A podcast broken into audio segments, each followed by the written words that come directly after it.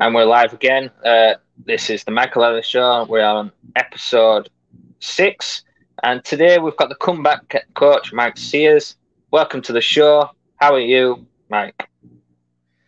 Michael Ellis, what a pleasure to be with you live on your own show and with your audience as well. I'm doing super well, thank you. In fact, no, I'm going to give you the answer I give to anybody who asks me how I'm going. Terrific.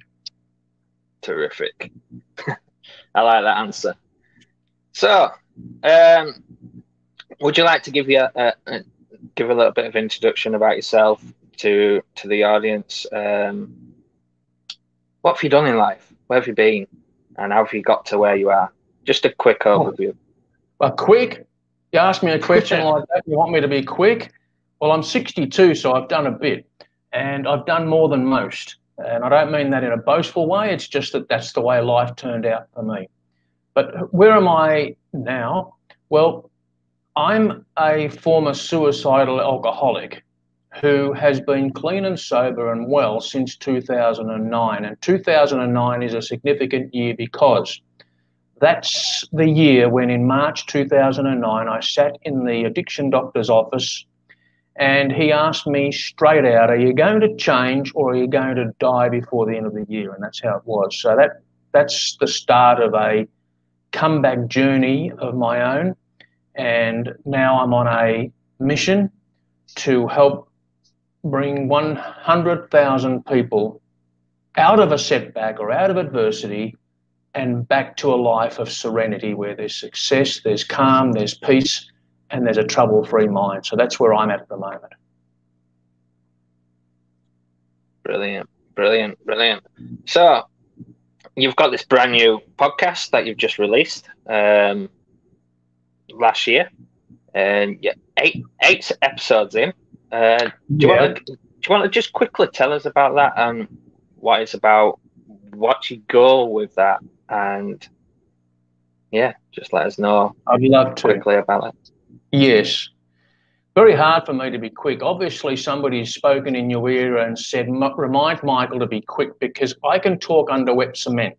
So if I start to prattle on or I do not be backwards in coming forwards by saying, Michael, you shut up, we've got more questions. So, okay, you want me to be quick.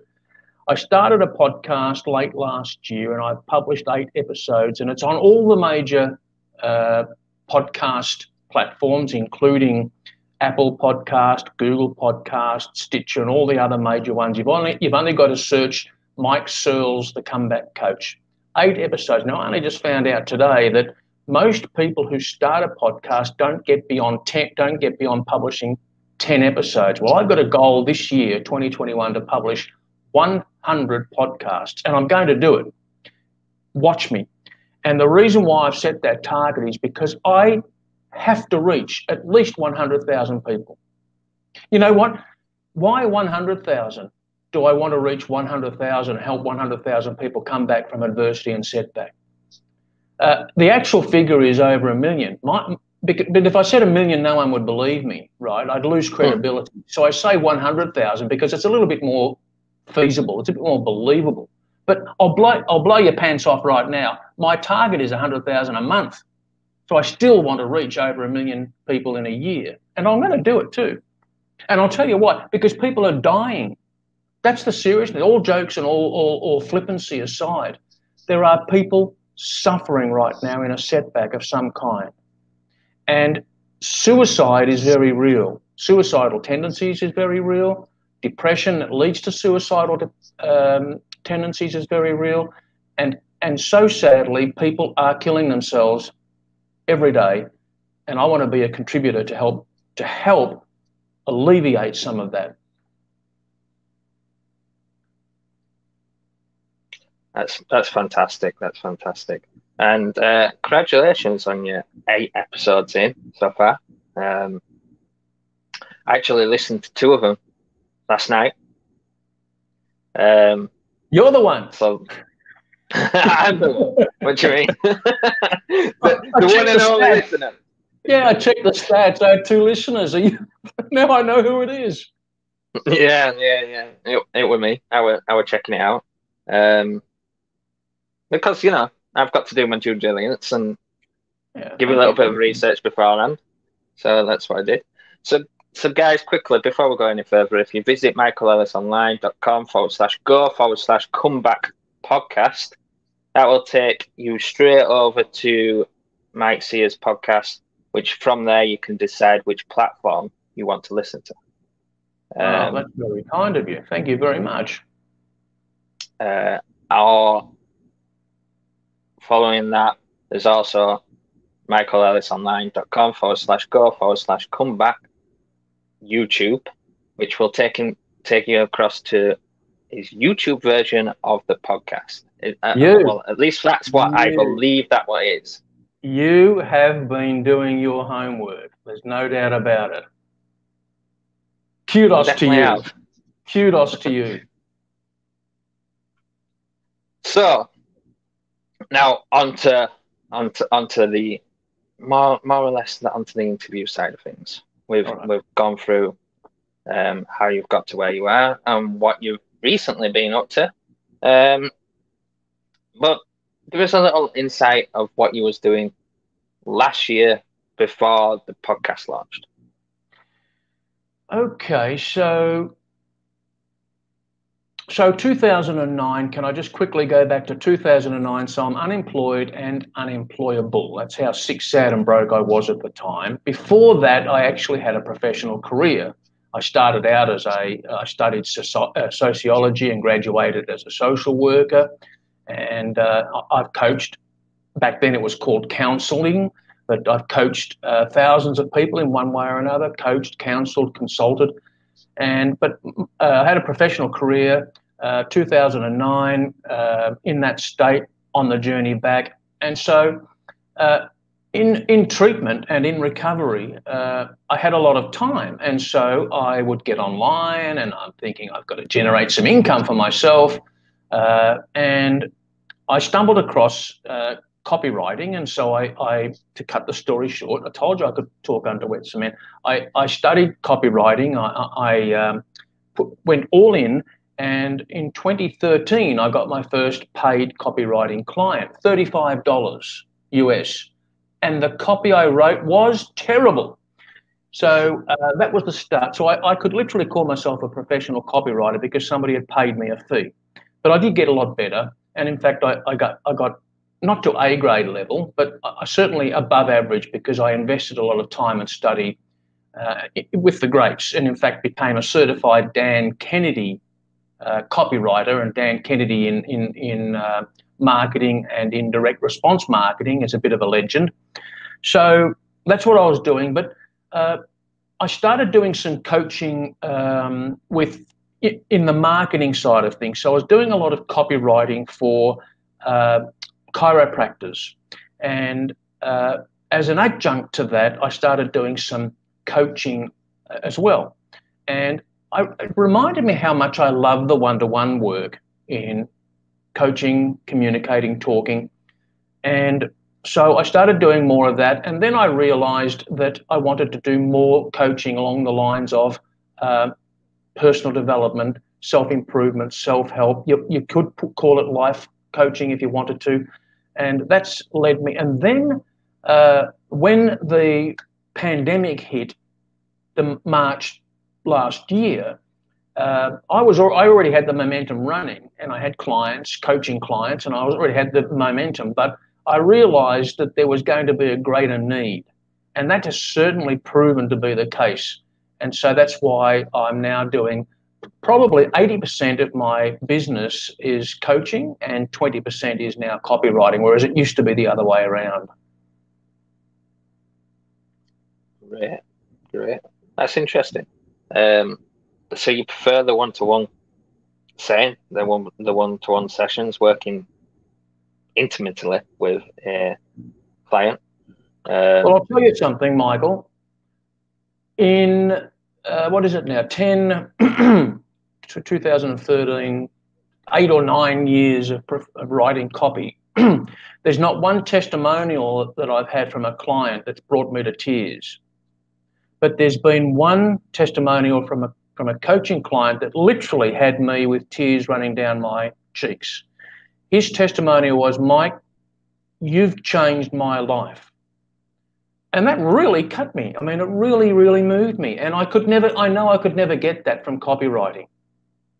But I know I, I can and I do get that involvement from one on one coaching. And, and uh, my intention is to move the, the, the, um, uh, the design of my work into one to many coaching and, and, and also digital coaching programs as well, which is what I'm working on at the moment. Excuse me. which is what I'm also working on at the moment. Great, great. So you just mentioned there you were a, a Dan Kennedy certified copywriter. What does that mean? Um, does that does that mean Dan Kennedy had his own certification um, and his own school for copywriters?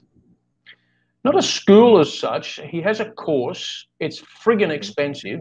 Um, I suppose everything is relative, uh, but to me it was. I mean, it's thousands of dollars to do it, and it's done through AWAI. At least that's what it. That's where it was. I signed up in 2013 to do the Dan Kennedy Certified Copywriting Program, and that was through AWAI, which is American Writers and Artists Inc.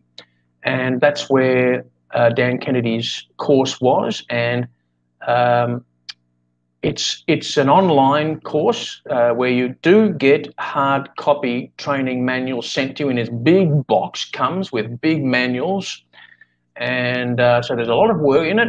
And it's not just like you pay a fee which then gets you a certificate or certified Dan Kennedy. It's not like that at all. You've got to prove that you've done the work. So there's there's assignment work that's to be done and there's and there's a final assessment which is done.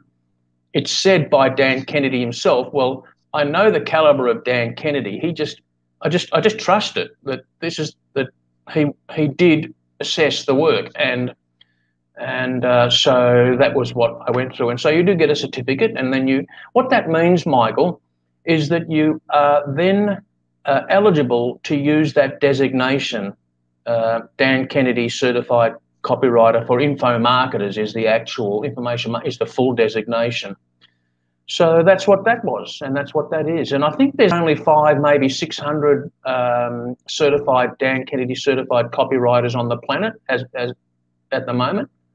So it's still it's still a, a, a look. If you if you've got that designation after your name, it means a few things. One, you know something about copywriting, right? You're not a pretender. Uh, you you've invested time and money, obviously, into you into improving your skill, and that gives credibility. And Dan Kennedy name, I mean, it's um, talk about writing on the coattails of somebody. You know, one of the you know Michael, one of the biggest names in the direct response marketing field, Dan Kennedy. So that's what that means. And it's helped me. It's brought me clients. There's no doubt about it because I have another blog where I state that I'm a Dan Kennedy certified copywriter, and I answer that question. What does it mean, Dan Kennedy certified? Look, some people say, who's Dan Kennedy? And, all right, he's not known by everybody. Uh, and then for those who do know Dan Kennedy, well, what does it mean you're a Dan Kennedy certified copywriter? So I've actually got a page that explains that on a blog. Hence the reason why I asked you. Always a reason. Always a reason. Um, yeah. So that's that's it's interesting. Um, it's interesting to to learn what's actually out there. Um, because I never knew we had a, a certified copyright course. Um, so it was interesting to learn that. That that's fantastic. But like you said, you've moved over to about eighty percent coaching now, and you're at, at around about twenty percent copywriting. Do you do you ever think you'll fully transfer transfer over to hundred percent coaching, um, and no. do away with copywriting completely? No, I don't think so. No, you know, Dan Kennedy teaches that one is a very very bad number in anything. To be doing only one thing, to have all your eggs in only one basket, to be relying on only one thing.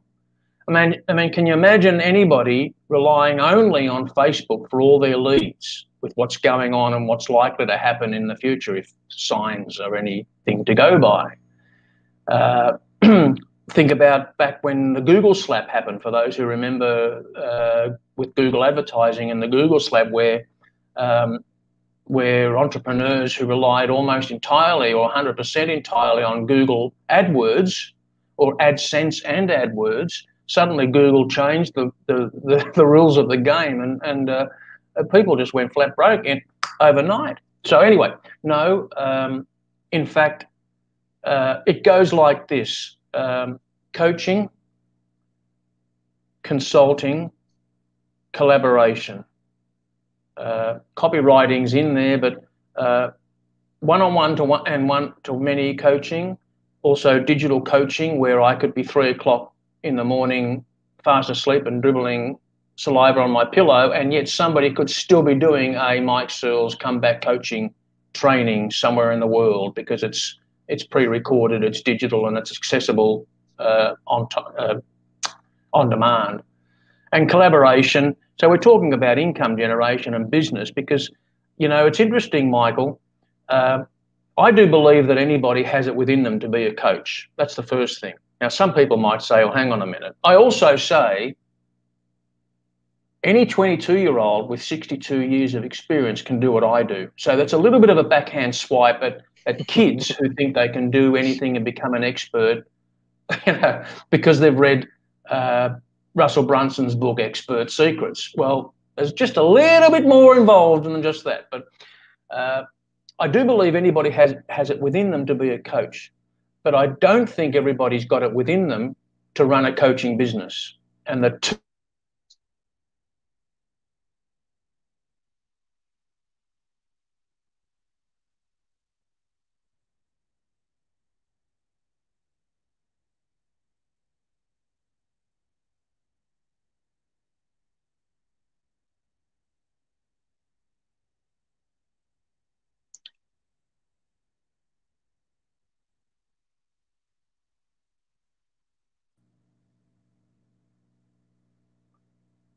We're back. And we're back. Okay. Um, and then the vicar said, "Now we can all have some fun." It's a old, it's an old, it's an old uh, punchline to a joke that's told when something like that happens. So, uh, where was I? Uh, I? Yeah, I did say that uh, I believe anybody can become a coach because there's yep. ample information available to train and teach somebody how to coach somebody. That's the least of the worries. It's running a coaching business getting the get generating running running content to generate leads to, to generate interest to to uh, bring people into your funnel and communicate with them in such a way that somebody says i want to sign up with you. That's not so easy and it takes a lot of hard work. You're not wrong it does take a lot of hard work. Um, yeah. it's um, it's harder than what people seem to think it is everybody right so everybody does turn around and say all this stuff is easy. It's simple. It's easy. You can go out there you can have your own business. It's easy it's simple. You just do this you just do that you do this you do that. Blah blah blah, blah. but they forget one thing. Anything that's easy or simple is damn bloody hard because the barrier to entry is so low. Um that, that the truth. and it's and it's the persistence and the the um, the perseverance of one's own mind of constantly putting in small action steps every day to to to get to that end result of where they want to be, which is usually owning their own business, having, having time freedom and uh, and what have you. But it takes a lot to get there. Spot on, Michael. And it reminds me of a saying: "Systems work, people fail." If you're prepared to follow a system, stick to a proven system. There are systems that work. I follow one, and I'm still learning about systems that work the best. Uh, but some people, for whatever reason, think they don't need a system. They can go ad hoc, and it's tough. You know, I'm also reminded I'm also reminded right way back to the 1980s when I was a social worker and I was doing a lot of one on one coaching face to face, but also telephone counseling on the telephone, on the old fashioned telephone you hold to your ear and uh, connected with a cord. And uh, I was buying my lunch this day up the street from the office, and the lady in the shop said, What is it you do? I'm a counsellor. Oh, what, what do you do? Well, well, I'm on the phone. I actually talk to people on the phone. And she said, Oh, you sit on the phone all day. Gee, that'd be all right. And I just thought, Well, you really have no idea uh, what's involved. yeah, burnout's a very real, uh, burnout is very real in coaching, any one on one work. Uh, Michael, you you probably already know that. Your listeners, or some of your listeners, may already know that. And this is why a system can help prevent burnout. If you don't have a system in place, you are at risk of anything happening and everything happening. Super, super effective and and um, successful very fast, and the, the tire the you can have a blowout on all four tires and come to a screeching halt very quickly unless you have a system in place I mean, I burned out. I mean, I'm speaking from experience. I burned out not only from social work, but I burned out. I mean, I fizzled out in life. I came to a screeching halt. You know, I had this career, this career, and um, you know, may I tell you, I lived a lie so what I mean by that is, my life was a facade. Uh, I I would walk out of my front door, Michael, to go to work in the morning wearing crisp white shirt, silk tie, very smart suit, shoes, looking the goods. It was all fake because underneath I was suffering and depressed, but I didn't fully understand it all. And the depression wasn't like you get sad because you look out in the morning. In the morning, it's a grey grey clouds. It looks like it's going to. Not that kind of sadness. I'm talking about a clinical depression, which is totally unrelated to anything else external. And this is something I suffered with for a long time, and eventually uh, living the lie, self-medicating with alcohol and drugs as I did to become addicted. Uh, you can't live that kind of a life forever. And uh, so you know, when I talk about burnout, one way or another, uh, it's very real and it can be very um, damaging. But by the grace of God, uh, by the grace of God, Michael, sorry to cut you off there. I did want to say, uh, you know, Alcoholics Anonymous uh, have have a saying. Uh, every every Alcoholics Anonymous meeting that I attended, and I've attended thousands of them, um, finished with the Serenity Prayer, and with permission, I'd like to say it. And this is not un- this is not downloading religion on anybody. So please, um, Michael, and anybody, the viewer, don't get don't just start to worry that I'm going to go religious on you. It's not going to happen. But the Serenity Prayer is this, and it's powerful. God grant me the serenity to accept the things I cannot change, courage to change the things I can, and wisdom to know the difference. Now, where's the power in that? Serenity to serenity to accept accept the things that you cannot change. There's things in life we can't change. You know that, Michael. Your viewers know that. Not everybody does. When we come to realize it, it's very freeing to know that you can't change everything. There's things outside of your control. But how do you know which are the things you can control and which you can't? Things you can change and which you can't. Uh, courage to change the things you can change, and wisdom to know the difference between what you can change and what you can't change. That's the secret. And that's where serenity comes from, and that's where I found my serenity over the years of making that delineation between that's outside of my control. COVID 19 is outside of my control.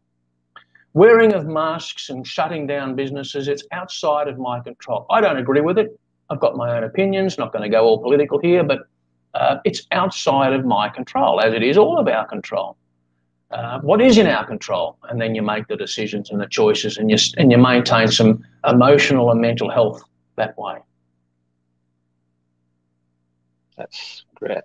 So, as you can see, the title of this live stream is Positivity in Manifestation and Dreams with yourself. Um, so, what's it mean to be positive in your views. Um, and yeah, does everybody need to have a dream? Wow, that's a great question, Michael. Uh, first of all, positivity. Uh, it sounds flippant to say it's the opposite of negativity, but there's kind of depth in that. Um, the author of Power of Positive Thinking, Dr. Norman Vincent Peale, said that he found something out late in life that he wished he had have learned early in life, and that is that a positive attitude attracts positive things, and a negative attitude attracts negative things. Now, it just sounds so simple, doesn't it? But uh, he was a learned man, uh, Dr. Vin- Norman Vincent Peale. Great book, by the way, if your listeners, viewers haven't read it. Um, it's one of the old classics in the genre of self help, The Power of Positive Thinking. I would highly recommend it. There's a ton of books that I would highly recommend, and that's one of them. Uh, does everybody need a dream? Everybody needs a mission and a purpose. Now, we know that in corporate life, uh, companies and corporations spend thousands and hundreds of thousands of dollars with consultants to write them a mission and purpose. And it's a waste of bloody time because it's all just intellectual piffle and waffle. And it's something that goes on to the corporate annual report and it means nothing to anybody in the company. I've worked with companies like that. I know what that's about. A personal mission and purpose statement, that's something different because that's backed with an emotion. And so, what's an example of a personal mission and purpose statement? Well, well, I'm on a mission. I mentioned it earlier. I'm on a mission to help 100,000 people come back from a setback and do it quickly. Now, that's a mission I have. Where's my emotional attachment to that? Well, I told you my story, so you can work it out for yourself. It's not. This is not just an intellectual thing. It's not something I've I've seen somewhere on YouTube somebody doing and thought to myself, hmm, I think I'd like to do that oh, I'm going to do that. No, this is coming from experiential uh, background. I've lived it. I've lived, lived it. I've bled tears over it. It's in my whole system to want to help people who are suffering. And suffering, by the way, you know, God forbid somebody who might be viewing right now is going through an addiction. I hope that's not the case. It's probably not. Uh, uh, you know, the, the, viewer right now, Michael, is probably not addicted to drugs and alcohol. They're probably not flat broke. They're probably not burned every worthwhile relationship they've had, including family. I mean, this is all the things I did. Talk about the power of forgiveness.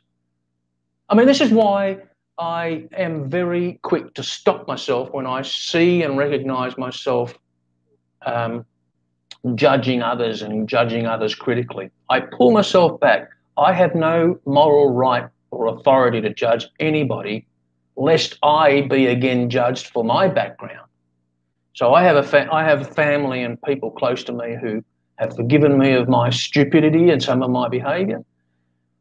And so forgiveness is very powerful. See, I told you, don't let me keep talking. I'll lose track of what we're talking. I've, I've lost track of your question. Forgive me. Uh, so I'm going to throw it. I'm going to cut myself off and come back. Come back to you. Oh, it's uh, it's amazing talking to you. It's inspiring. It's, don't worry about it. um. Uh, so we were actually on about um, if I everybody dream. should have a dream. Yeah. Yes. I don't know, but I would recommend everybody have a dream. I think life's better when you have a dream. I mean, what are the what are the antonyms? Uh, what are the synonyms of having a dream? Having a goal, having a purpose, having a mission, having a target in life, having a direct a sense of direction. These are all synonyms for what you're asked, what we're talking about. And uh, I'd rather be positive than negative. Anytime. Uh, is it humanly possible to be positive all the time? I, I, don't think so. I've not yet met anybody. I'm certainly not like that. Uh, so. I was going to ask you that question. oh. Well, I it's went fine. through something in the last 24 hours that, that sort of destabilized me. You might wonder why I'm wearing a rubber band on my wrist, which I flick like that. This is a little device. You can search this on YouTube, actually. Just search rubber band on wrist device and you'll see what this is about.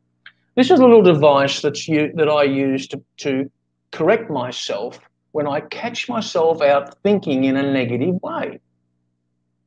Because you can't be 100% positive all the time because the negative thoughts don't come from your conscious mind. They, most of them come from your subconscious mind, where we don't have any conscious control of what's bubbling around down there. We can have a conscious control over what we put in there, but we don't have any conscious control of what's coming up from the subconscious. And what's in the subconscious is, is Bob Proctor of, of uh, Proctor Gallagher uh, most people in the in the new age, uh, in the law of attraction uh, world know of Bob Proctor, old as a dinosaur.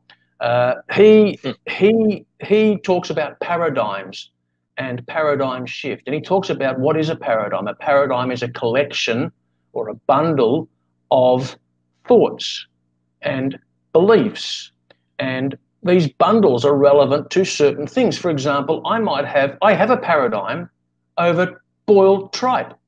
Now, I don't know, tripe is a British thing, and I'm an Australian, so a colonist. Uh, tripe is boiled. Uh, you're you're an English guy, so tripe is boiled English boiled uh, sheep's gut, isn't it? It is, yeah. Yeah. Uh, terrible stuff. I mean, I was fed tripe when I was a kid. Woeful stuff. I have a paradigm about tripe. Do not ever put a bowl of tripe in front of me. Uh, now, here's the thing some people love tripe.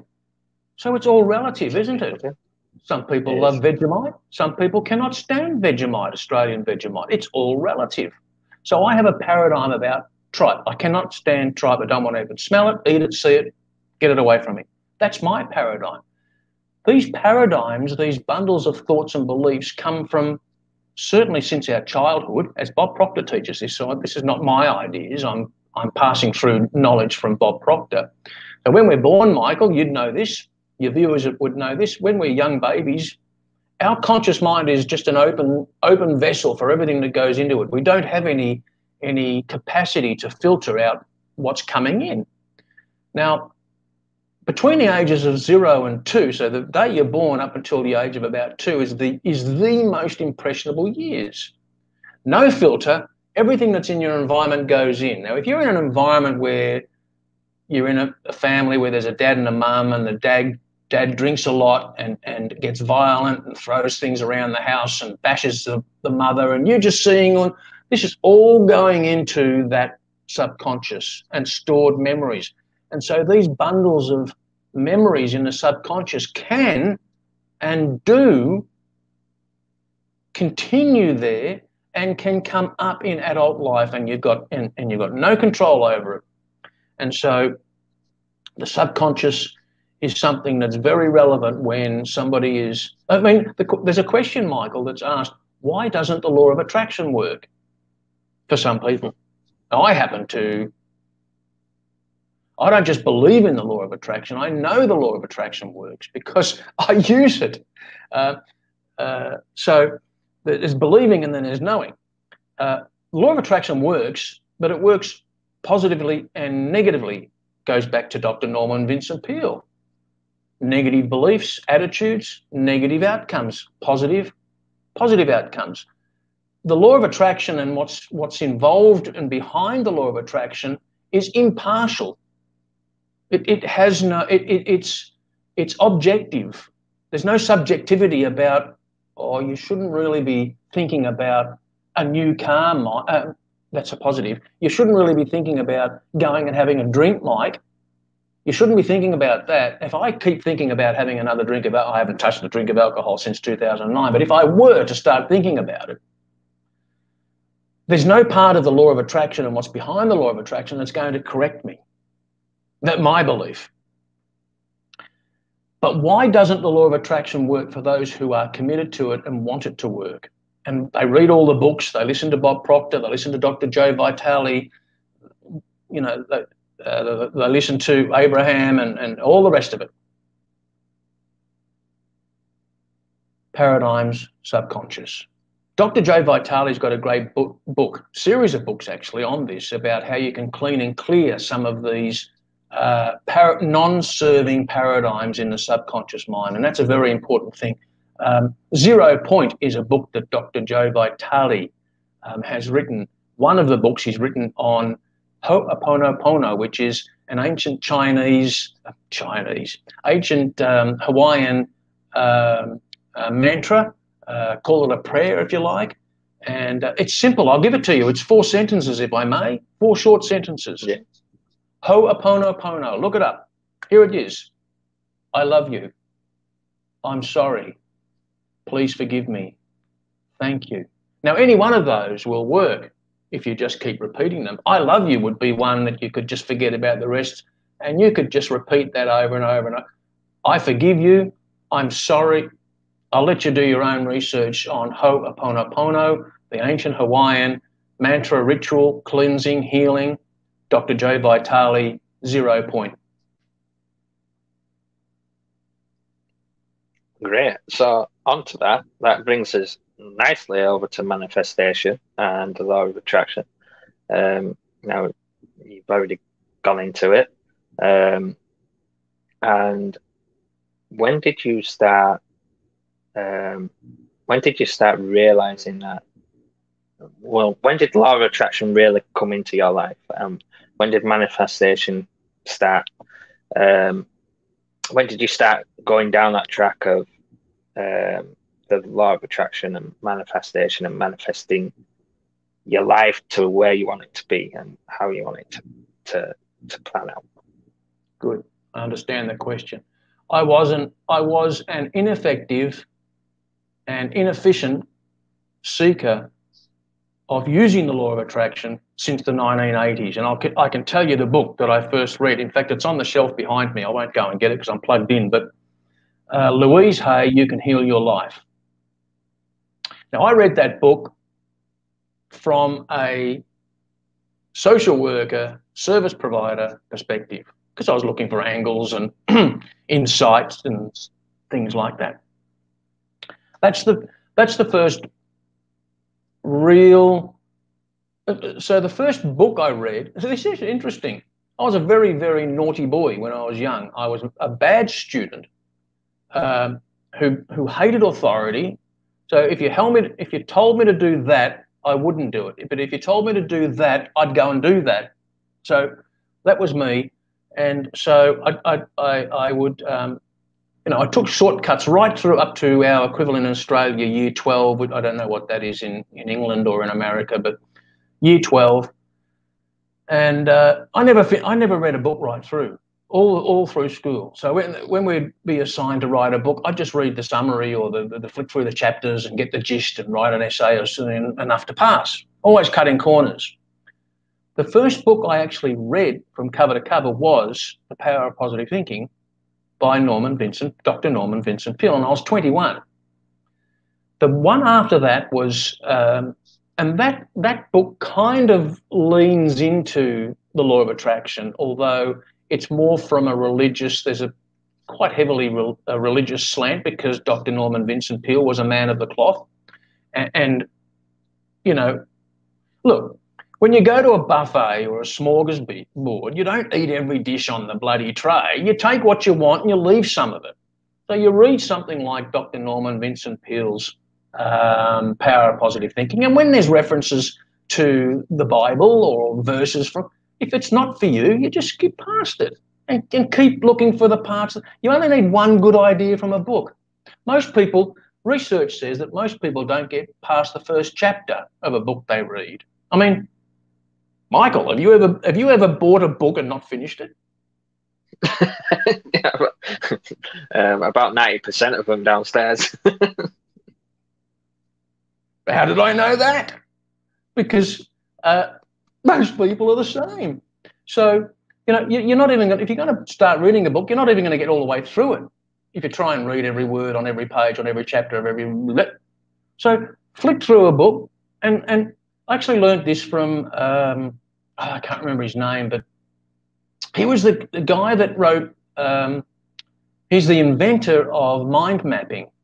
Uh, somebody will know his name. It just it's just not there at the moment. He's got lots of books on it back in the 80s and 90s, and he also wrote a book on how to speed read, not this not not the photographic speed reading where you're letting your subconscious mind do the reading and you're gazing at a page. Not that, but but his his strategy was I've done this and it's helped me get through books. is you determine first of all what is it you want what is it you most want to get out of the book what, what's a key word that you'd want to get out of a book so law of attraction might be if you're reading a law of attraction book the key word you're looking for might be manifestation right so you you, you, you read all the contents of the book in the start you read every word of the contents you read the front cover of the book i'll give you the actual the, the full lesson you read the front cover of the book word for word you read the back cover of the book word for word. You read the contents word for word. You scan through the introduction. Then you do one scan through of the whole book, reading only the chapter headings and any of the subheadings in the book. Now, that in itself would be enough, can be enough to give you enough insight to get one idea. But he says, he suggests you do it three times not all in one day. And the second time, you look at these headings, the chapter headings, as you're flicking through each page, new chapter, subheadings. They're normally bold in most books, particularly non-fiction books, which is the big the books I'm. Uh, this this doesn't relate to novels, obviously. Uh, this is non-fiction books we're referring to, as, you, as you're aware, Michael. You flip through, you're looking at the subheadings, but you've also got your peripheral vision looking for the word manifestation. And when and and you you can train your mind to, to focus and you'll find it. It'll pop out at you. And when you see it, you just read the sentence before it, you read the sentence with manifestation in it, and you read the sentence after it, and then you keep flicking. And you do that two or three times, and you will have read the book, and you you only need one good idea the mistake that I've made in the past, and maybe you've made, Michael, and maybe one or two of your viewers, is you pick up a, a non-fiction book and you treat it like you've got to read every word on every page and, and, and absorb the whole message. Most of it's fluff and filler anyway. Uh, and it, it kills you. No wonder we don't get past chapter one. We, it's just too freaking hard. So uh, this uh, is a is a strategy that I suggest, and I can't remember how we got onto that. Can you pull me back on point? No, no, no, no. It's fine. It's fine. Don't worry about it. Um, right. I actually don't know how we got onto that myself, but that, that's really interesting. Um, and it's probably a strategy that I will probably use myself uh, because, like, like I said, ninety percent of my books downstairs I, I haven't read. I haven't got time to read. Yeah. Um, who has got time to read? If you're a if you're a creator, if you're a business owner, if you're inside, if you're working inside your business as well, who has got time to read book after book after book? I don't think anybody is. So that's a great strategy that you've just give away to, to us. Um, and one that I will definitely, definitely use. Um, and you're right. A lot of books do fluff um, and fill in the content dramatically to make it obviously a lot more substantial, a lot bigger. Um, one of them being The Secret, um, which is an extremely powerful book. Um, an extremely powerful film or whatever it was. Uh, I think it was a film on it. Yeah. Um, and it's extremely powerful, but you'll notice that around about fifty percent of the book is just repeated words in a different in a different manner in a different way.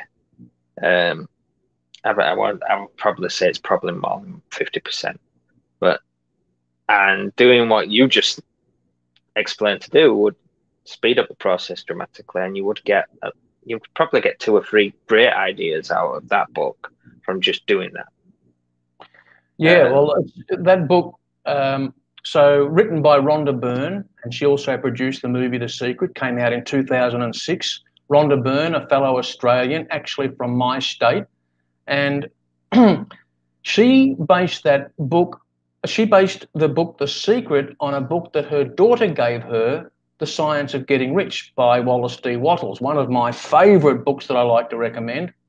So much so, now talk about reading and not reading. I mean, I have read that book cover to cover, lost count, and I also have it on Audible. But you can also find the narrated version on YouTube and not pay a cent. There's multiple versions of it. And actually, listening to Aud, now some people prefer to read, some people prefer to listen. Um, I have an Audible account. Do you have an Audible account, Michael? Yeah. I do, yes. Yeah, so I'm getting at least one book a month, sometimes more. And uh, I listen to my Audible books at night more than not uh, when I go to bed. Uh, and I don't worry that I fall asleep listening to a book because I know the subconscious is hearing it while while I'm drifting off to sleep. And I set a timer. I normally set a 60 minute timer so it's not going all night. But um, Rhonda Byrne, The Secret, The Science of Getting Rich, Wallace D. Wattles. If, may I speak directly to the viewer, viewers, if you have not yet read The Science of Getting Rich by Wallace D. Wattles, drop everything, turn off the stove, turn off the kettle, stop talking to the fan, go and get a copy, go and get a copy and read it because it is potentially life changing. It changed my life. I'll tell you what, The Science of Getting Rich, the book, was part of my therapy at the very early stages of, of treatment for depression and, and addiction. Now, you might think, well, how in the heck is the science of getting rich going to help somebody get their feet back on the ground and come back from depression and, and, and alcohol addiction and the rest of it? I substituted, talk about a dream, Michael, talk about having a mission and a purpose. My dream was that I would be happy and healthy again. That was it. I mean, without, without, even forget your happiness. If you're not healthy, you're dead. What's the point? There's nothing left. You're not alive. You've got to be healthy. And I didn't have health, and I wanted health, so I could continue because I didn't want to die. I was suicidal. Tried multiple times, hospitalized for it. I didn't really want to die. I just wanted the pain to go away. So I substituted rich, the science of getting rich, for happy, healthy, my mission. Not to use alcohol or drugs anymore, overcome depression. That's what rich meant to me. So I substituted that. So um, I got a free version of the book, uh, which I can't remember where I got it from, but um, I've actually got it. It's it's it's open source, uh, so there's no copyright on it. The guy Mike DeWitt's actually you can search Mike DeWitt's Science of Getting Rich. I think it's the best, in my opinion, the best narrated version of the Science of Getting Rich. Mike DeWitt's and uh, you'll find that I think on YouTube, but I've actually got it published somewhere uh, on my, on a blog of mine, which can be accessed, and it's also accessible on archive.org. You'll find it there, which is which is where everything that's ever been published on the internet is stored. Believe it or not. I read that book, The Science. How like is it in here? You betcha. Can I quote you a little bit of it? All right, let me. There is a thinking, there is a thinking stuff from which all things are made, and which there is a thinking stuff from which all things are made, and which, in its original state, permeates, penetrates, and fills the interspaces of the universe. A thought in this substance produces the thing that is imaged by the thought. Man or mankind, man and woman, man can form things in his thought and by impressing his thought on the thinking stuff. You know, we could call it God, we could call it the universe, you can call it Buddha, you can call it what you like, call it a gum tree. It doesn't matter. The name you give it doesn't matter, doesn't change it. We can impress our thoughts upon this thinking stuff and cause the things we think about to be created. This is in line with manifestation. Now, does that mean that all I had to do, or, or let's take it off me, let's say one of our viewers right now has a goal to manifest a new car. Let's just say that, right? Very materialistic, but hey, there's nothing wrong with wanting a new car. You want a new car? You damn well go for it. You want a new house? Do not let anybody tell you that you're not entitled to a new house. You go for it. Somebody's got the goal of a, to, to manifest a new car. So they listen to Mike Searles talking to Michael and, and Michael Ellison. They, they, they think, ah, righto, so this dude thinks all I've got to do is just think of a new red Porsche and I'll go to bed tonight and tomorrow morning it'll be in the driveway. Well, no, it will not happen like that. That's not what manifestation is about. The critics and the skeptics, bless their cotton socks, they like to disparage us people who believe in the law of attraction that way. They say that, that we believe that you just think something into reality. It doesn't, it's that's not what we think at all. That's not how it works. So what action do you need to take? What action would what action would somebody have to take in order to manifest a new red Porsche or blue Porsche or whatever color? Well, there's a lot of things that, that might need. It depends. Maybe the person's got no broken, is broken and has no money and, and has no inheritance coming and there, there no relatives. So where's the money going to come from? Well, we don't know. We don't even know where the car's going to come from. Maybe the car will come without any money. Oh, how can a car come from out that's crazy. You've got to have money to buy a car. Well, no, you don't. Have you not ever heard of somebody winning a car from a competition? I mean, that's just an extreme example. You've got to think in terms of broad possibilities and stop limiting your ideas to what you believe is the only way it's possible. And so here's this is coming back to something I remember we were talking about, Michael. Question people ask is, why doesn't the law of attraction work for me? I've, I've read the books. I'm doing what it's, I'm doing the work. I'm taking the action. I've gone to the car yard. I've sat in the car. I've felt the leather. I've smelt the new car. I've taken it for a test drive, uh, etc., etc. It's, it's just not happening. How long have you been?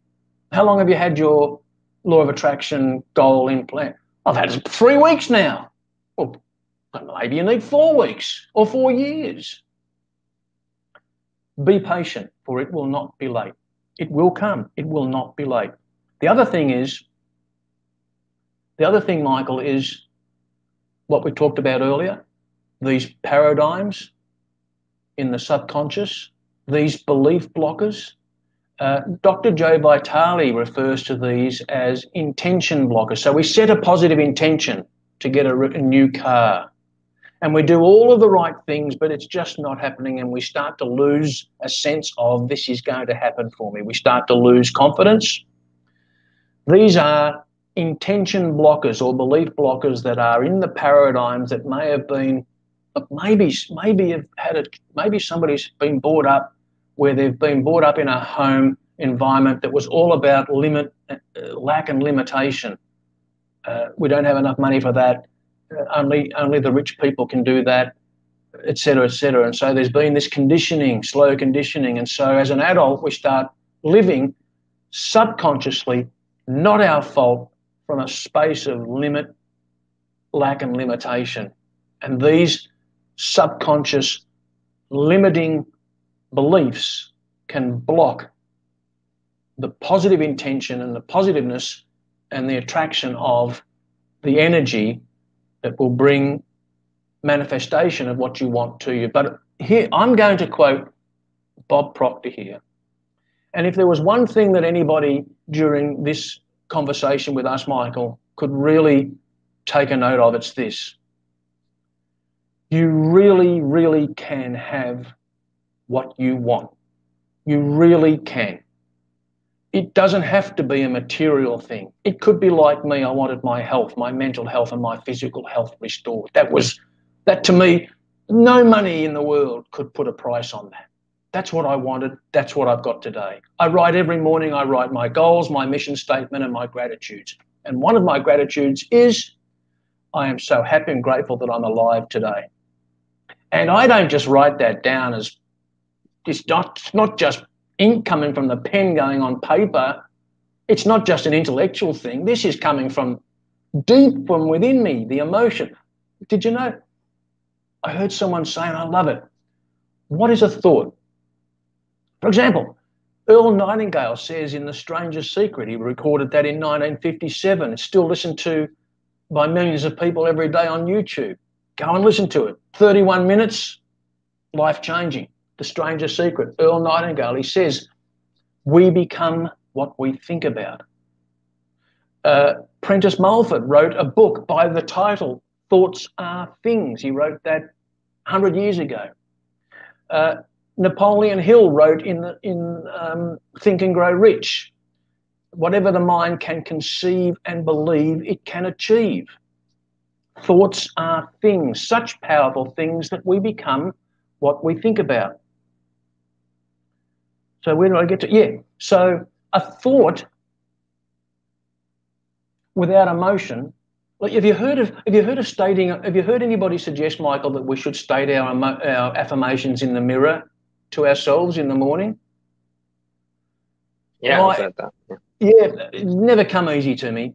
Uh, particularly the one where you have to look, particularly the one you have to look yourself in the eye and say, "I love you." Well, I just couldn't do it once upon a time. I can now. I don't mean that in any egotistical way. I love not who I am, but what I am, because I know what I am today, and I won't go down that path. But um, it's a spiritual. I mean, I have a spiritual basis to who I am today. Um, affirmations. So, you may hear if you read some books on affirmations. Look, do the mirror technique. Louise Hay actually talked about the mirror technique in her one of her books. Look at yourself in the mirror and repeat your affirmation. Now, it starts off as just a pure ex- intellectual exercise. I am so happy and grateful now that money comes to me in increasing quantities through multiple sources on a continuous basis. Okay, where's the coffee? All right, it's just an intellectual thing. There's nothing to it. And then you keep doing it. I am so happy and grateful now that money comes to me in increasing quantities through multiple sources on a continuous basis week or, or shall we say month two after doing it every day. Here's what happens. I am so happy and grateful now that money comes to me in increasing quantities through multiple sources on a continuous basis. Now, can you see, did you sense any difference in the way I delivered that? In the latter, in the latter one, there was emotion involved in it. This is what, this is why affirmations don't work for some people because it's just an intellectual parroting of words. There's no meaning or emotion to it. What is emotion? Emotion is thought in motion. It's an, inter- it's an interesting concept. Emotion is thought in motion throughout the body. Oh, Mike, rubbish. Oh, no, look it up. Look it up. Look up the neuroscience of what happens when we have a thought we have uh, neurochemicals that are fired depending on certain thoughts. And there's also peptides and hormones that are generated, all in the beautiful way it's designed.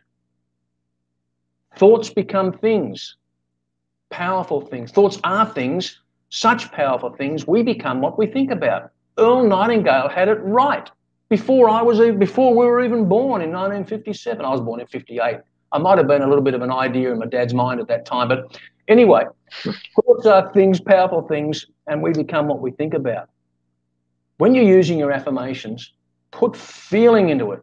I'll give you a quick story, Mike. Have we got time, Michael? Have we got time? Yeah, of course we've got time. We've got time. Righto.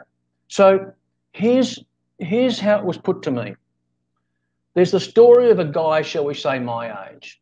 No, we'll make we'll make it Michael, your age. A guy your age, he's at a birthday. It's your birthday, and you've got family and friends at your house for your birthday party, and it's kicking along.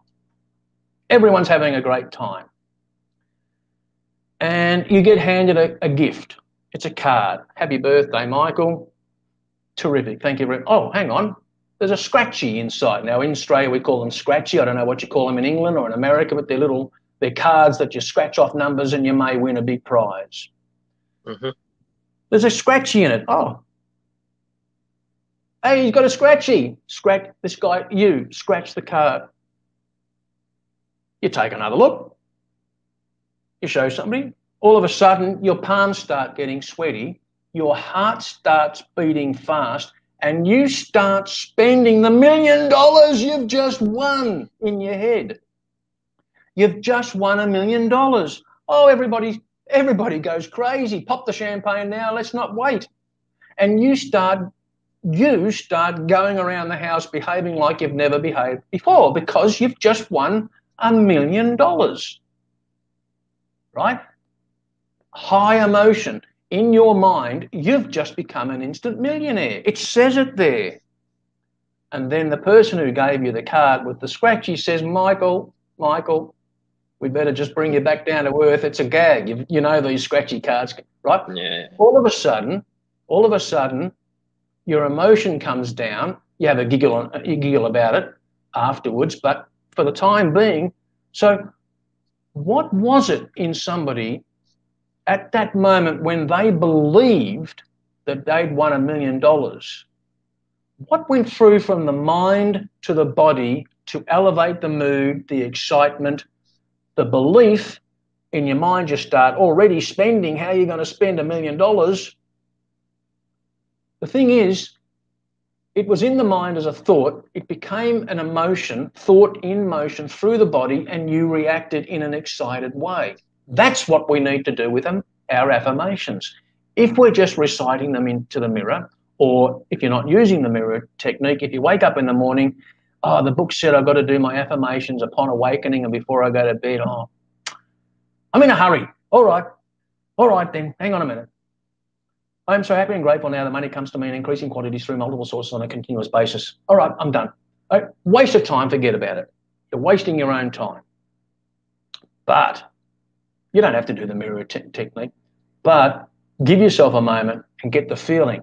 How does it feel? Neville Goddard. If you haven't heard the name of Neville Goddard, get familiar with it. You're now long past. But he's also got a ton of YouTube videos. You can find them, and they're everywhere. Look up Neville Goddard living in the end. So there's a lot of not there's a lot of Neville Goddard YouTube videos, MP3s, books, but the one to, to listen to is living in the end. And what he means by that is don't live too don't live as if you're going towards your mission, your dream, your goal. Live as if you're coming from it, not to it. You're coming from it. You're living in that end space where it's already happened, and get the emotions going. Now I can see that it's a, it's an hour, and I'm not sure what your time frame's like, Michael. And I told you, I've warned you how I can prattle on. So I'll um, I'll give the director's cut. You know, the wind up. I'm in your hands again. No, it's fine. It's fine. Um, it's always a pleasure talking to you, mate. I mean, the last time we did it, the unreleased episode, um, it, it was a pleasure talking to you then, and that's the reason why I've got you back on because it, it, it you're a fascinating man. You're a, you are a fascinating man, and you're a, a treasure trove of experiences, knowledge, and um, and books. I mean, you've got a love for books.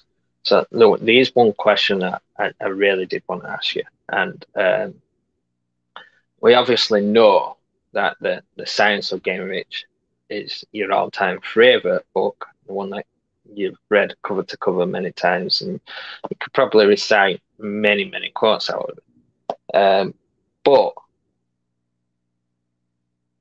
I should imagine you're a man that has had a favorite book or a book that you've um, related to in all areas or different areas of, of your life.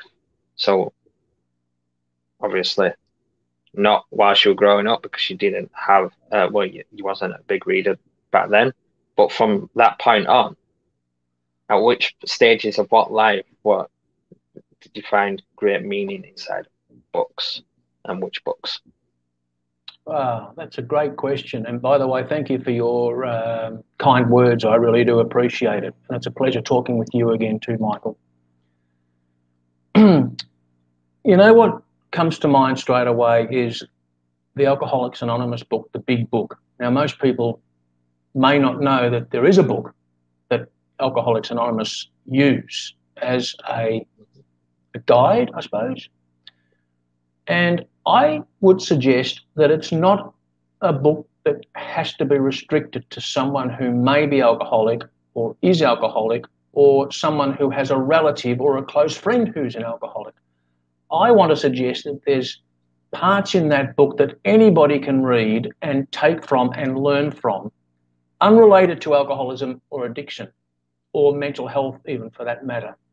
Like what I said earlier, you go to a smorgasbord or a buffet, you don't go and take everything that's on there that's available. You choose what you like and what you want, and you leave the rest. So, the big book is is the, literally the title of the AA book. I read that. Uh, well, my first AA meeting was in 1989 when I was age 31. And even then, I was being told, uh, so I'm a slow learner. Even then, I was being told, being told to stop drinking and, um, and almost lost a very good job I had at the time. And I did end up losing it. So, anyway, the big book. Um, you know, I wanted, I want to mention a non fiction book only because I want to balance it. Um, now, there's there's a, a, humorous book written by uh, a pseudonym. The name is Nino Culotta. The the actual author's name John O'Grady, an Australian guy now since passed, and the book is They're a Weird Mob. Now it's got nothing to do with that mob, as in the mafia. It's the it's totally it's totally fiction, but based on real characters, as a lot of humor and comedy is. I've actually done stand up comedy. You mentioned about the things I've done. I've actually done stand up comedy um, and I've hosted a comedy room in Melbourne and, and I've written comedy and I've performed comedy. So a lot of comedy is based, you know, particularly writers who are writing comedy, write comedy from personal experience. So the characters that they design are actually characters in real life. So John O'Grady wrote this book, They're a Weird Mob, and it's there's a central character who is this dude from um, Italy who comes to Sydney, Australia, and gets work as a bricklayer or a labourer on a building site. And it's just how this this uh, Nino Culotta is his is his name. Um, Nino is his name, and how he adapts or doesn't adapt to Australian culture in the 1960s. Very different culture than what it is today. And so, if anybody likes to read novels and and and uh, fiction and is into a bit of humour and wants to have a, um, a fart and a giggle, this this is a book I would I would recommend, and especially if you're curious about the old Australian culture of when I was born and what what the, the culture I grew up in, uh, have a read of that book. Now, pertinent to the question, Michael, you're more you're, the sharp end of your question was, uh, I think, is there one book that was a turning point or, or a, a, real feature? Was that the question? Yeah, different stages in your life, though. Yeah. Well, the, books I read back when I was uh, back in the 80s and the 90s, um, so almost almost everybody who ends up seeing a social worker for personal reasons, not financial problems or whatever, but personal development reasons, has an issue with self image. It's just across the board. That's why self image psychology is, is such a thing. And if you're going to read a pop psychology book, read Psycho Cybernetics by Dr. Maxwell Maltz. Very interesting. Dr. Maxwell Maltz also passed he was a plastic surgeon. Nothing to do with self image psychology. What? Everything to do with self image psychology because people came to him. He was a cosmetic surgeon, so he would make faces look better than what they were born um, nose jobs, ear jobs, skin, you know, things like that. And he would notice, he would notice how somebody's self-esteem would improve because the molecules and the structure of the face had been rearranged and he became and he became quite intrigued by the psychology behind it. And so he actually wrote this book, Psycho Cybernetics, which has the premise that um, actually the premise of it is forget the nose job, get a mindset job, much better for you and cheaper. So uh, that was that was uh, a, that was a turning turning book. Again, I was a slow learner because I read that in the 1980s, because I had self-image self-image issues as well. Uh, did I say had? I still do have them. We do have them. You know, I've taken the word, I've taken uh, hot or cold, the middle word or. I've removed that from my lexicon. From now on, there's no up or down, in or out, hot or cold, good or bad. I've replaced the or with the word and. And this is quite powerful. It's a powerful concept. There's hot love and love. Cold. Yeah. What's that? I said love our love. Yes, yes. So there's hot and cold. There's up and down. It's not either or. It's not an either or world we live in. So I'll, back to the question that you asked earlier: Does uh, can someone always be po- positive? No, positive and negative. That's what life is. There's there's good and there's bad. Although, um, what was his name? Okay, his name escapes me, but a psychologist over 100 years ago said, no, it wasn't a psychologist, it was Shakespeare who said that, uh, wrote in um, uh, one of his books, uh, uh, there is no such thing as good or bad, but thinking makes it so. It's an interesting concept. So anyway, I've replaced or, and it's a good concept because when we when we live from that position of or, you're either good or you're bad, you're either with me or you're against me, you set yourself up for living a, a, polar life one way or the other. And when you live a polarized life, you, you end up pushing the other side right away. And that that is not always a good thing. Not easy either, by the way. Bloody hard, in fact, to, to live an and life instead of an or life. But it's worth the effort, I've found. So that takes you like 1980s, early 1990s. Um, what other books have had a profound impact on you throughout your life? All right, so let me think to more recently then. The Science of Getting Rich by Wallace D. Wattles, we mentioned. The big book, uh, the AA book, more recent the last, last uh, 20 years. See, when I saw a, I saw a young, I saw somebody's, a, a coach, a life coach with a website look, I, am going to apologise in advance. If you're 20 years old, right, this is not going to be nice to your ears. A life coach at 20, nice website, uh, proudly, I think great on him, good on him. Uh, started his internet business at the age of 10. Great, been successful at it. But 2020, the year 2000 to me is like yesterday, but maybe that's also because I'm 62, almost 63. But um, anything by Dr. Joe Vitale, uh, if you're if you're in the business side of things, so let's just forget the metaphysical, esoteric type material. If if you want to learn how to write persuasively, so let's just say you're a business person who's writing your own emails. Copy. Yeah, copy, writing your own copy. Get Dr. Joe Vitale's book, Hypnotic Writing. I highly recommend it. And I'm not the only one who, rec- although it's one of the least mentioned books, because he doesn't, he's not part of the copywriting set, right? He's not part of the niche. He's not part of the clique.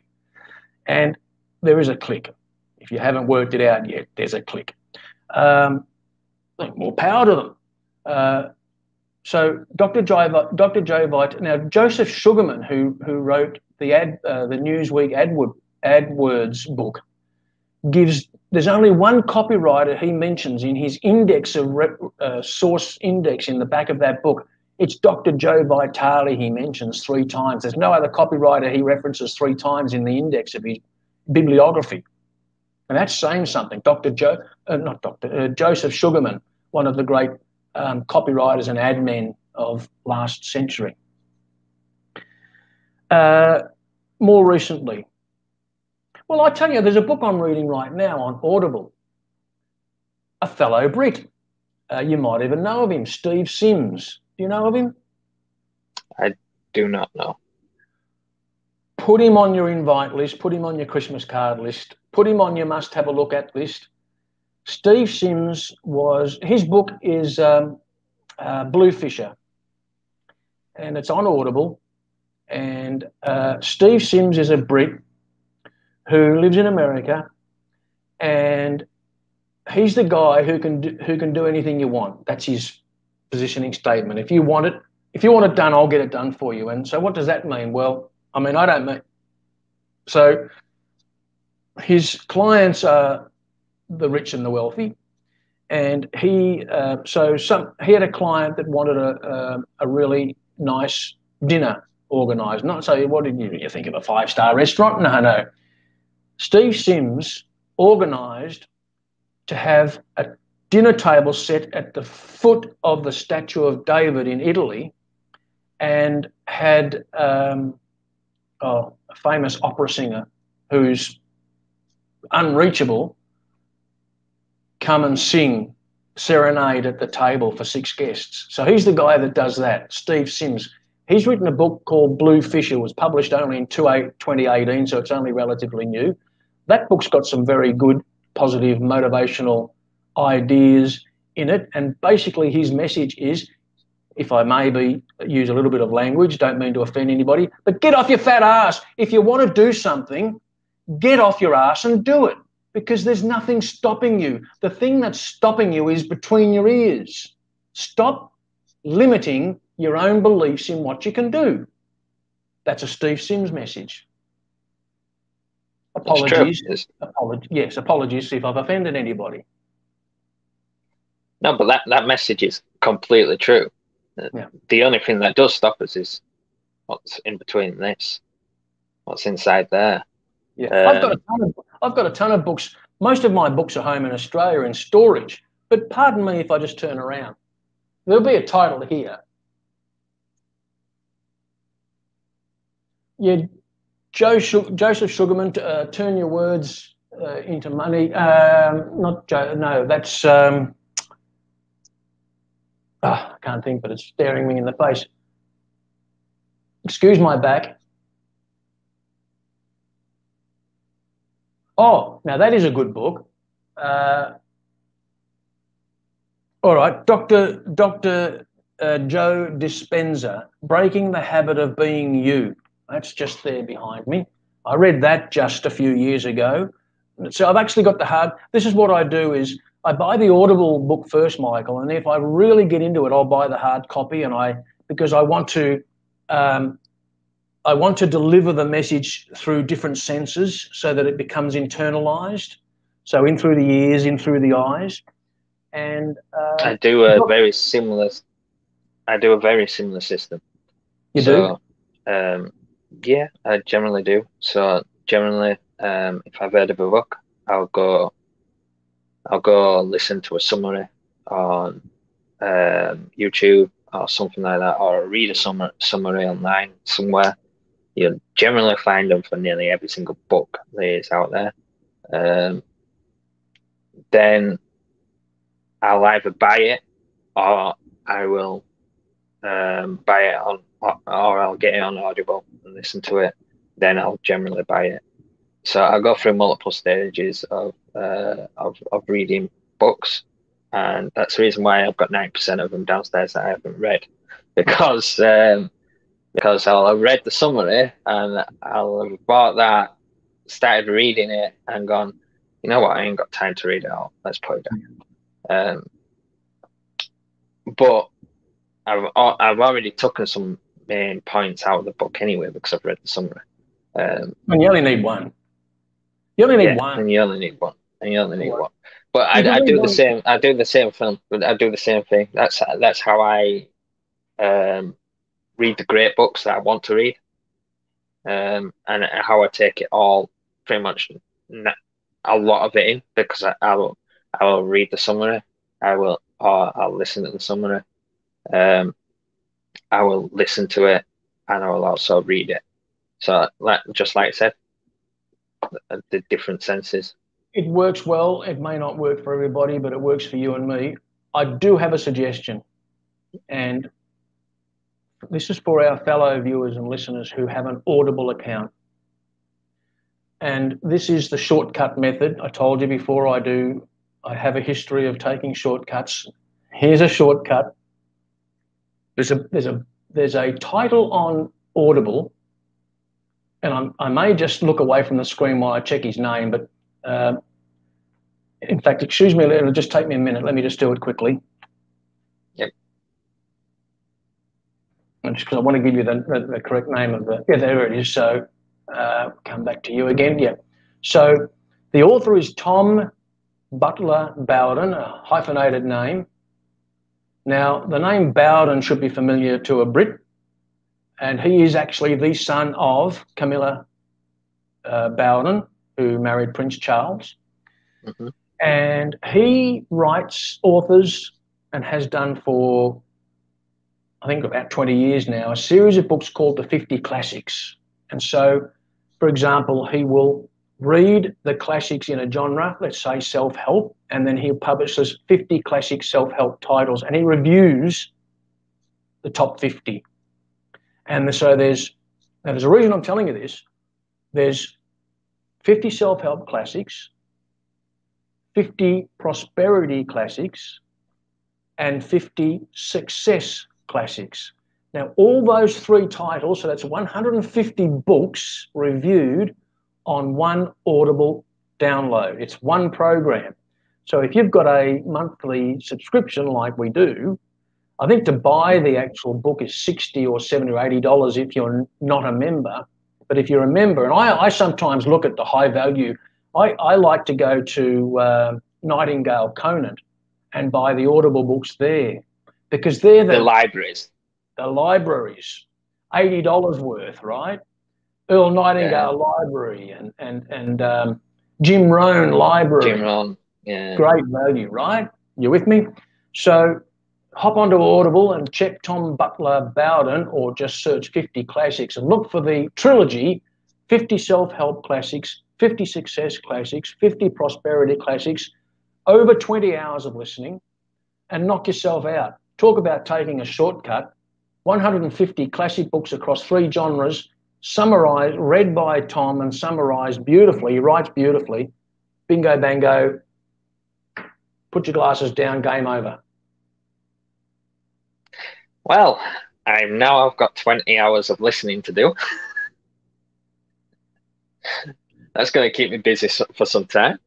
Um, but no, that's uh, that's that, that's a that's that's great find that you've found at some point. Um, but yeah, that's that's another one for for the listeners on. If the libraries, um, the ultimate libraries by mm, is, is it it's Nightingale. Um, Nightingale. What what's that last last word? So that it's Nightingale Conant, C O N A N T, and the story to that is that uh, Earl Nightingale, that's the Nightingale, Earl Nightingale, the guy I referenced earlier who voice recorded The Strangest Secret in 1957, compulsory listening. Uh, and Vic Conant, who's now passed on as well, his son now runs Nightingale Conant. Vic Conant, uh, now it was Vic Conant of Conant, uh, Nightingale Conant who gave Bob Proctor a copy, the first copy of Think and Grow Rich, Napoleon Hill's book, back in 1961. Now, up until that point, Bob Proctor had, he'll tell you, you, you may already know Bob Proctor's story, and he tells his own story, so I'm not going to cut his lunch, but um, he, he was living a messed up life. He wasn't going anywhere, he's in debt. And Vic Conant gave him a copy of Napoleon Hill, and Bob Proctor has studied that book. He says, and I believe him, every day, almost every day, since 1961. I told you the guy's a dinosaur. He's 85. I hope he, li- I hope he lives to be 125. I, I don't look forward to that day when I wake up and hear that Bob Proctor is no longer with us. But um, he's still with us. He's still very active. He said he's he said he feels sick. Hey, let me tell you, with what I've been through, I should look like I'm 185 Here's the miracle. Like you want you want proof of the law of attraction working. I look at me. I'm I'm your living proof. I had a medical checkup here. I'm in the Philippines with my wife and my family. I'm Australian, but I'm living in, in the Philippines, married to a Filipino, and we have a daughter here. And uh, I went for a medical checkup with a doctor here uh, about 18 months ago. And uh, so the full checkup, when you have a medical checkup, you get the full works done, right? And There's ultrasound and, and full bloods and all the rest of it. And he said, I came back for the results. He said, he said, so let me just check. So you're at that time I was 60, you're 60. Yeah. He said, well, you've got the health, the body, the physical health of a 40 year old. Really? Yeah, your heart, your lungs, your, your, your liver, everything is how we would expect to see the indices, the, the, the results of the test, more like a 40 year old. Now, do you remember I told you how sick and sad and broke I was in 2009? I, I put my, I mean, I got scars on my body from how I've mistreated my body and my health over the years. Forget the mental scars, the physical scars, you know, that's a law of attraction. Now, I've worked on that. Did I just go to bed one night and oh, it'd be nice if I was healthy? I hope I can wake up healthy in the morning. That'd be nice. No. Oh. No, I've, I've cried tears, uh, wishing and hoping and praying and affirming that I wouldn't pick up another drink, that I wouldn't pick up another drug, that I'd remain sober, clean and sober. My first, if I can quickly tell you this, my one of my early in the in the piece going to Alcoholics Anonymous meetings, three weeks without a drink. I was a piss pot, right? I loved getting drunk. Three weeks without a drink. And I was doing it tough. And this young guy, young, about the same age as me, there's all ages in AA, he stands up and, and, at an AA meeting, you, you, you're invited to stand up and give a testimonial. Some people, which means they tell the story of what it was like before they um, got sober, how they got sober, and what life's like now they're sober. That's the that's how a story testimonial goes. He stood up. He said, "Well, hi, my name's Bob. I'm an alcoholic. That's how every every meeting, every testimonial starts, and it's nine months today since I've had a drink."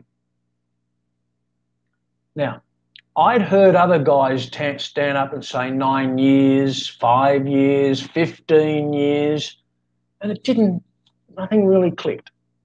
He said nine months, but he hadn't had a drink. And I froze. And I, I tell you, I thought, I can't do it. I, can't get to nine months. I've struggled to get to three weeks. I don't know how I'm going to get to nine months. I can't imagine myself going nine months without a drink.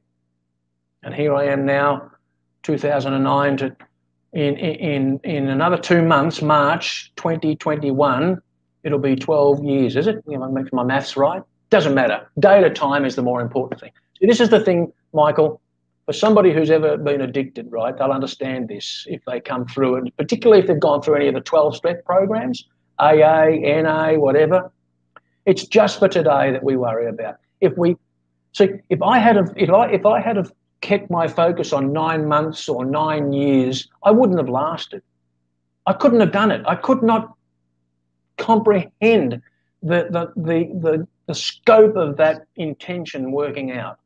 And this goes for anybody who has a mission, a dream, as you called it, a mission, a purpose, the red Porsche, the new house, the job, the relationship to get back together again and mend, the health, the finances. I'm coaching somebody at the moment who last year was wiped out more than a quarter of a million dollars by a con man, cleaned her out. She's having trouble getting her mindset right to, to bounce back, to come back from that. How do you come back from that?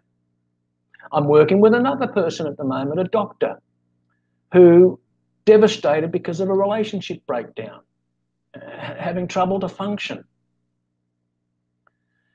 If you set your mind on the long term goal and just think of the massiveness of it, and that's the only thing, you've got to have a long term picture, but you chunk it down to a day by day thing. Day by day, in every way, I'm getting better and better, inch by inch, and it's a cinch. I can do anything today that if I had to think of doing it for a week or a month or a year to just kill me. So that's a bit of advice, Michael, that comes to mind. ser- through serendipity, really, just by prattling on, and and I believe through divine. So the idea is coming through me, not from me. But I think there's somebody who's going to watch this or is watching it right now, maybe watching the recording if there is a recording. Uh, this will make sense to them. That there's some kind of a goal, a mission, a dream that at the moment it seems impossible. It's just too big. Chunk it down. What can be done on a day by day basis? Here it is for me. I know that tonight I'll go, I'll put my head on the pillow tonight and I'll be sober, clean and sober. I, I just know it. Well, it's not far off bedtime here. So I just know that's going to happen. And I know that I'll wake up in the same way. And that's all I count on every day. Wake up sober, go to bed sober, job done. There's something in that. There is something massively in that that can be taken not just for uh, um, addicts, but for everybody in, like I said, going for a mission, going for a goal, going for a target, going for a dream, uh, whatever you want to call it. Like, if you if you focus too much on on on the big goal that's far in the distance, the overwhelm is going to consume you, and you're not going to get there. You might get there, and you would you, you might get there, but you're not going to get there as fast. Um, you're not going to get there as fast if you're not concentrating on the present. You're not focusing your efforts on the present and taking the small little steps and the small little actions that you need to do every day to align with the bigger picture. Couldn't uh, agree more. Well said. And a couple more insights, if I can, before we go, Michael. Yeah, that's uh, right. A couple of things come to mind. Seek progress, not perfection. Now, that'll mean something to perfect to the perfectionists. Uh, see, the the procrastinator is really a perfectionist in disguise. That's what it is, really. So give up the, the, the, give up the idea of perfection of getting it right seek progress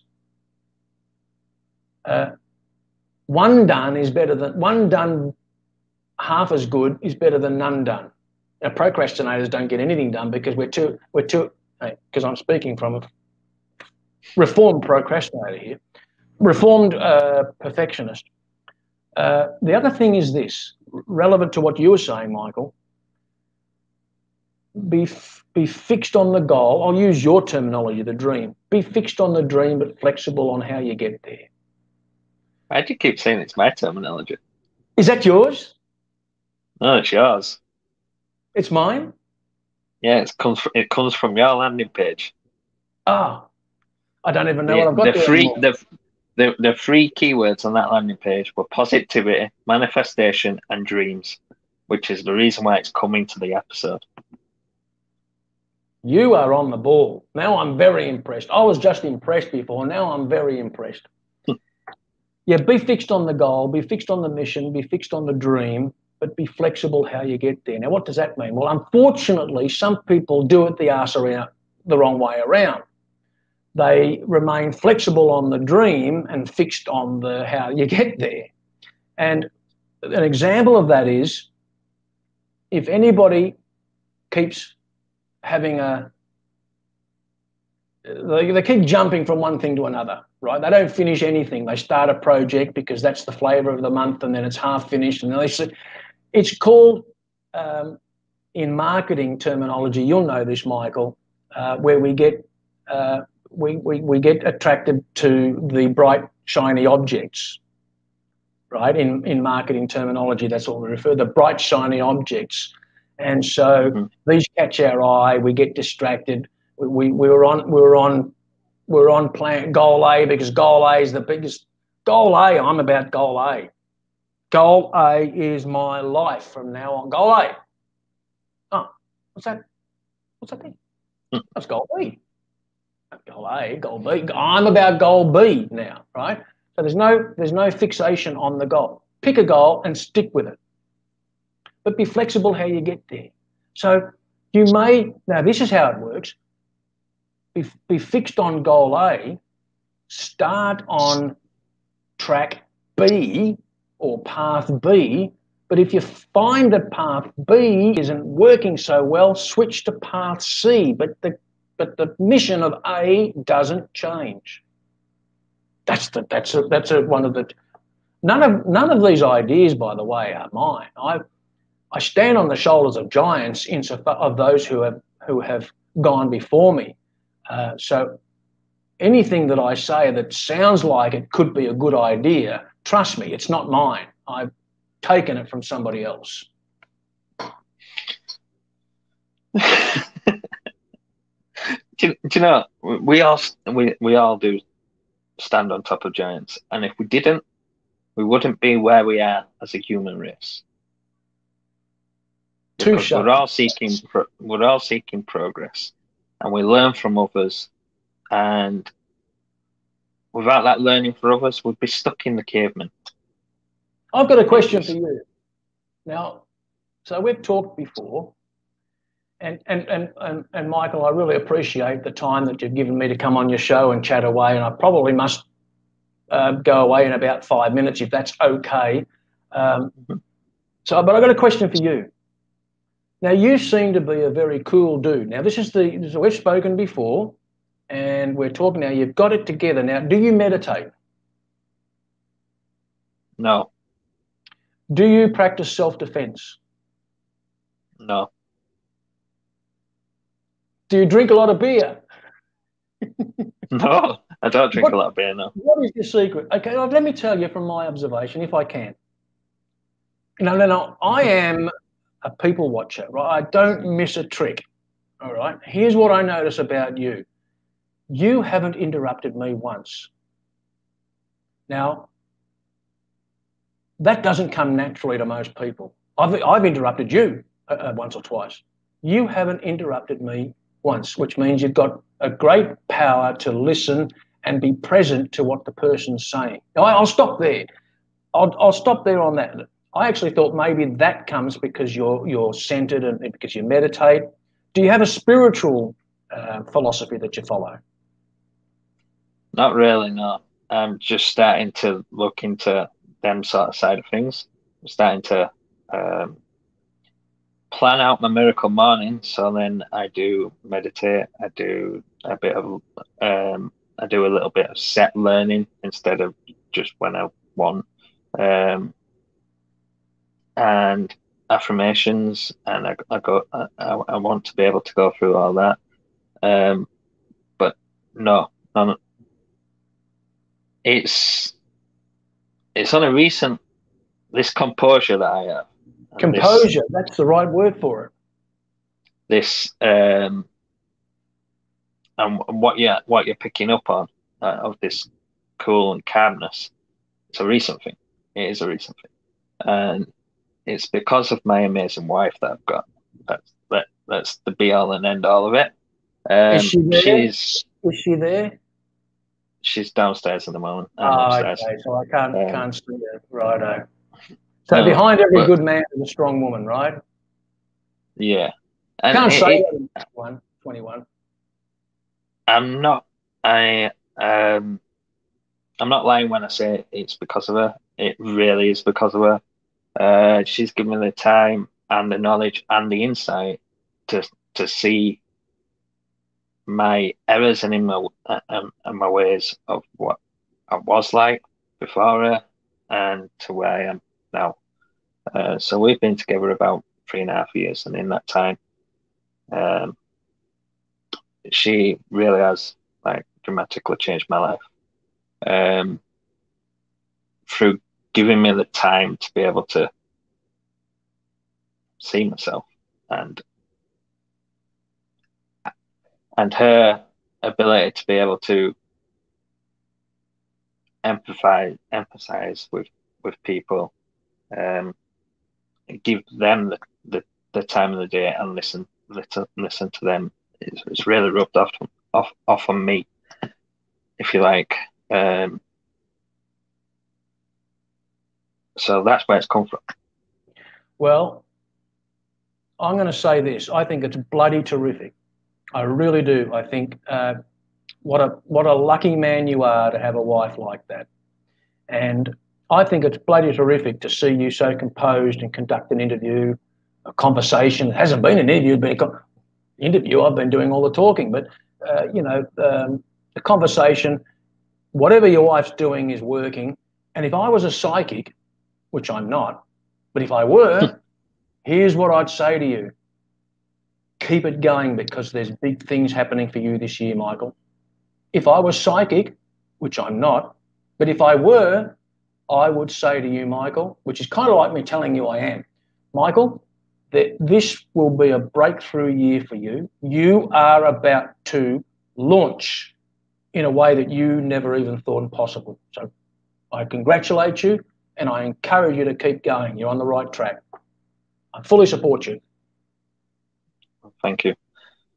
So, guys, that comes up to the end of our episode today. It's been a, a great one, a long one, but a great one. It's been fantastic having Mike, Mike on.